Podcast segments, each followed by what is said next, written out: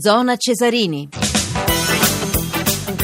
Le 22.47, sempre con Umberta Conti Regia, Tony Tisi all'assistenza al programma, Emiliano Trocini e Stefano Catini alla parte tecnica, in voce Maurizio Ruggeri. Riprendiamo la nostra trasmissione dopo il 2-1 dell'Atalanta all'Empoli e l'anticipo della diciottesima giornata, turno infrasettimanale, questo eh, della Serie A. Con noi c'è Filippo Grassia che torna dopo il commento del primo tempo. Buonasera Filippo. Sì, buonasera a te di nuovo e buonasera agli ascoltatori. Dunque, se fossimo, insomma, se dovessimo giudicare un concerto, una sinfonia, insomma, il secondo tempo, cioè andante, allegro, risveglio, insomma, voglio dire, rispetto al primo tempo, eh, insomma, eh, un'altra partita, no? Sì, beh, nella ripresa si è rivista l'Atalanta che conoscevamo, che ha battuto le più forti squadre del campionato e che merita il sesto posto, perché indipendentemente da quello che accadrà nei prossimi incontri di questo diciottesimo turno, eh, la Dea, come si suol dire, è sesta in eh, classifica. E come forse un po' avevamo previsto nell'intervallo, il protagonista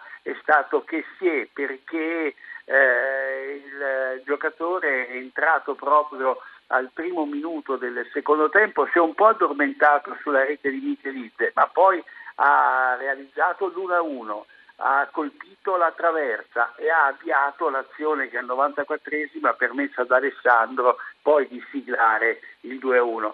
L'Empoli era come un pugile alle corde che sembrava sul punto di crollare da un momento all'altro e alla fine il colpo da KO è arrivato a pochi secondi dal fischio finale. Ecco, visto che hai diciamo, fatto un paragone pugilistico, ti rammento che Muhammad Ali eh, a fine carriera amava stare sulle corde perché faceva praticamente stancare eh, i suoi avversari, vedi l'incontro con Foreman, e poi insomma usciva dalle corde e cercava di comunque pugilare alle corde, si capisce. E come? Eh, però, è, è, stato un caso isolato. È, è, bellissimo no? per la sua cultura No, no, figurati, è stato l'unico e purtroppo eh, gli è costato caro perché come tu sai poi insomma ne ha presi talmente tanti di pugni quando doveva ritirarsi un po' prima come diceva il suo medico Ferdi Paceco ma non, non ha voluto sentire e non ha dato ascolto ha voluto essere il più grande fino alla fine. Allora, dunque... la differenza è che purtroppo per l'Empoli la squadra toscana non ha lo stesso ah, valore ah, no. del calcio Esattamente, esattamente. Filippo, io direi di andare eh, alla moviola di eh, Atalanta-Empoli e poi torniamo sul commento. Sì, anche perché c'è qualcosa di interessante da dire. Al quarto d'ora del primo tempo Gomez scatta in linea con gli ultimi due difensori avversari, si beve Ciosic ma guadagna solo un angolo da posizione defilata. Brava in questa circostanza l'assistente Mondin. L'arbitro Fabri sbaglia due volte in una manciata di minuti con Marilungo. Prima ammonisce ingiustamente l'attaccante dell'Empoli che ferma correttamente Freuler anticipandolo sul pallone, poi non fischia il fallo di Masiello ai suoi danni. Nell'azione successiva Skorupski non trattiene un tiro di Gomez, Breseli rinvia e Petagna finisce a terra saltando sportivamente il portiere. Bravo l'arbitro a far giocare grazie anche alle segnalazioni dell'addizionale Doveri. Al 43esimo Buchel intercetta con il gomito aderente al corpo un colpo di testa di Curtice, non c'è fallo. E poi al 51esimo l'Empoli passa in vantaggio sugli sviluppi di una posizione che lascia qualche perplessità. Perché? L'arbitro punisce la sbrazziata di Zukanovic ai danni di Teglio, che però aveva cominciato lui il fallo trattenendo l'avversario con il braccio e quindi poteva starci anche la, posizione, la punizione diciamo, a, a invertita.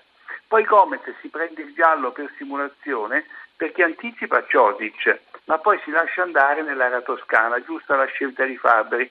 L'Argentina è ancora a terra all'ottantesimo, anche stavolta senza fallo, lo, lo cercava, non è arrivato.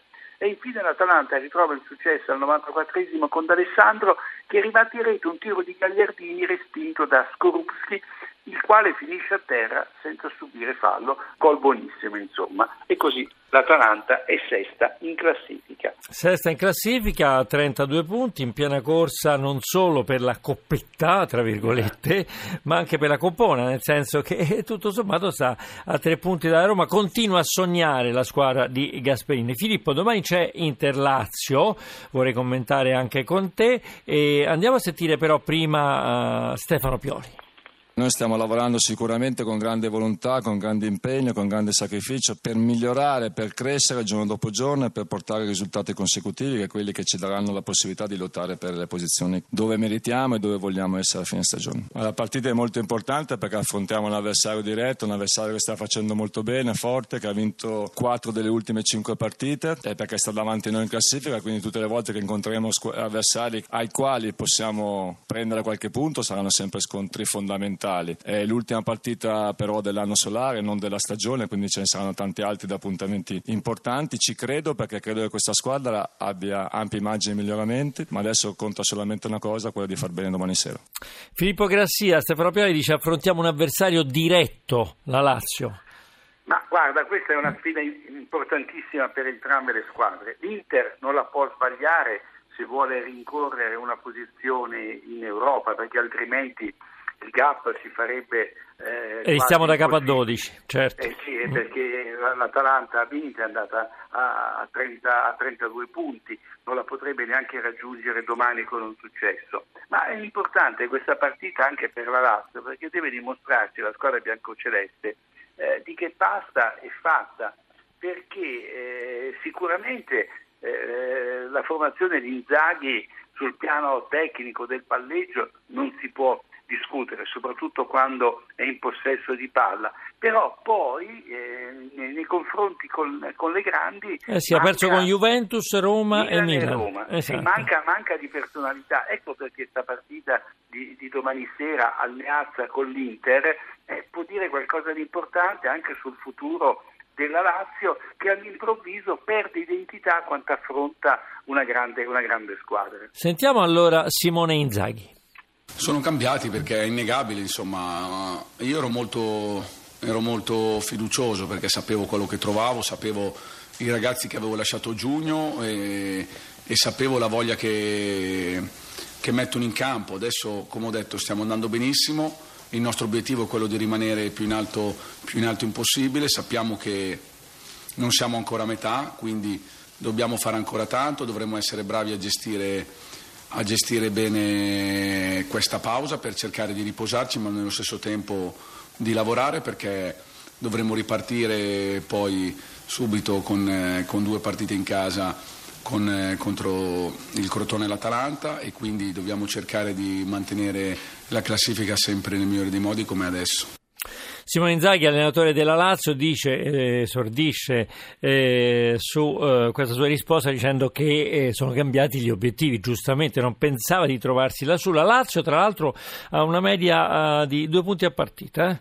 Sì, e tra l'altro è un particolare molto interessante perché pur avendo disputato otto partite in trasferta rispetto ad esempio alle nove dell'Atalanta o della Roma, la Lazio è la squadra che in trasferta con la Juventus ha conquistato più punti, con quattro vittorie in otto, in otto partite. E quindi si trova bene lontano da casa anche perché ha dei giocatori che quando ci sono gli spazi li sanno sfruttare a dovere, però deve dimostrare di avere più personalità per non cadere negli stessi errori che come abbiamo detto nell'intervento precedente sono costate alla Lazio le sconfitte con Juventus, Milan e Roma. È vero, anche il secondo tempo per esempio, anche se ha vinto 3-1 con la Fiorentina, però insomma la Lazio è un po' faticato, eh, è stata eh messa sì, sotto. C'è stato eh. un ca- eh, sì, bravissimo, eh. c'è stato un calo importante e se se non avesse sbagliato il suo secondo rigore del campionato probabilmente il copione poteva anche essere diverso, però questa è una Lazio che se dovesse,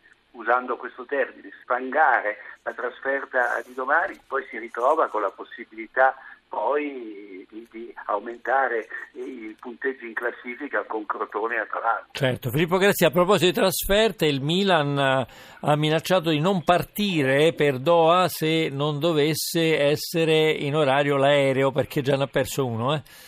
Già, perché il problema è che sia la Juve che il Milan... La Juve è già là. Sì, sì, la, la eh. Juve è già là, ma entrambi hanno preferito usare un volo charter. Quello della Juve mm. è partito regolarmente alle 15 da Torino, quello del Milan non è arrivato, mi pare per un problema di natura tecnica che il mezzo ha avuto all'aeroporto eh, di, di, Londra e così Cagliani si è infuriato dicendo che la Juventus eh, ha avuto un giorno in più per eh, potersi eh, ambientare eh, in, una, in, come posso dire, in un paese che è molto più caldo del, del nostro. Certo è che si tratta di una partita venduta a quasi 100 paesi, con tutto esaurito già da una decina di giorni, insomma credo che quindi sarebbe un po' impossibile riuscire a posticiparla ulteriormente. Certo che lasciami andare a questa considerazione che le due squadre forse avrebbero fatto bene a usare lo stesso volo eh, infatti ci ho pensato anch'io no? eh, ed essere eh. nella stessa situazione che Ma sì, sì, io sono assolutamente d'accordo con te ed, um, ci terranno molto a questa Supercoppa secondo te Milan Juventus Filippo? Ma sai la Juventus tiene a tutte le competizioni vuole aumentare il numero dei trofei da mettere in bacheca nel suo splendido museo eh, il Milan a sua volta non vince nulla da cinque anni e con la Juve tutto sommato Maurizio non è che sia andata male nelle ultime no, partite. San Siro bene, no? Eh sì, a San Siro bene, addirittura ha vinto, nonostante diciamo, le ombre sul gol di Pjanic che era buono e che invece è stato annullato e comunque anche nella finale di Coppa Italia ha perso di misura e non aveva fatto eh, sfigurato. Bene, Filippo Grassia ci ha fatto il commento, e la Moviola, eh, della, di Atalanta-Napoli, Atalanta, eh, Atalanta, scusate, Empoli, Atalanta ha battuto l'Empoli per 2-1, era l'anticipo della diciottesima eh, giornata. Grazie cioè, Filippo. Sì, l'antipasto della diciottesima. L'antipasto della diciottesima. Grazie, grazie a Filippo Grassia, dunque a domani, eh, Zona Cesarini si conclude qui, un programma a cura di Riccardo Cucchi, ringraziamo Toni Tisi per l'assistenza al programma programma, Giorgio Favilla per l'organizzazione. Alla parte tecnica questa sera eh, siamo andati in onda grazie a Emiliano Trocini e Stefano Catini. La regia è di Ombretta Conti. Il podcast è zonacesarini.rai.it. Potete ritrovare tutte le trasmissioni che volete. La pagina Facebook è Radio 1 Sport. Il nostro sito è radio1sport.rai.it. Domani saremo in onda, come detto, dalle 20.40. Tutto il calcio minuto per minuto, diciottesimo turno eh, della Serie A. Dopo il GR GR ci sarà la musica eh, di King Kong, come sempre condotta da Silvia Boschero. Diamo la linea alle ultimissime del GR1 da Maurizio Ruggei, la più cordiale. Buonanotte a voi tutti.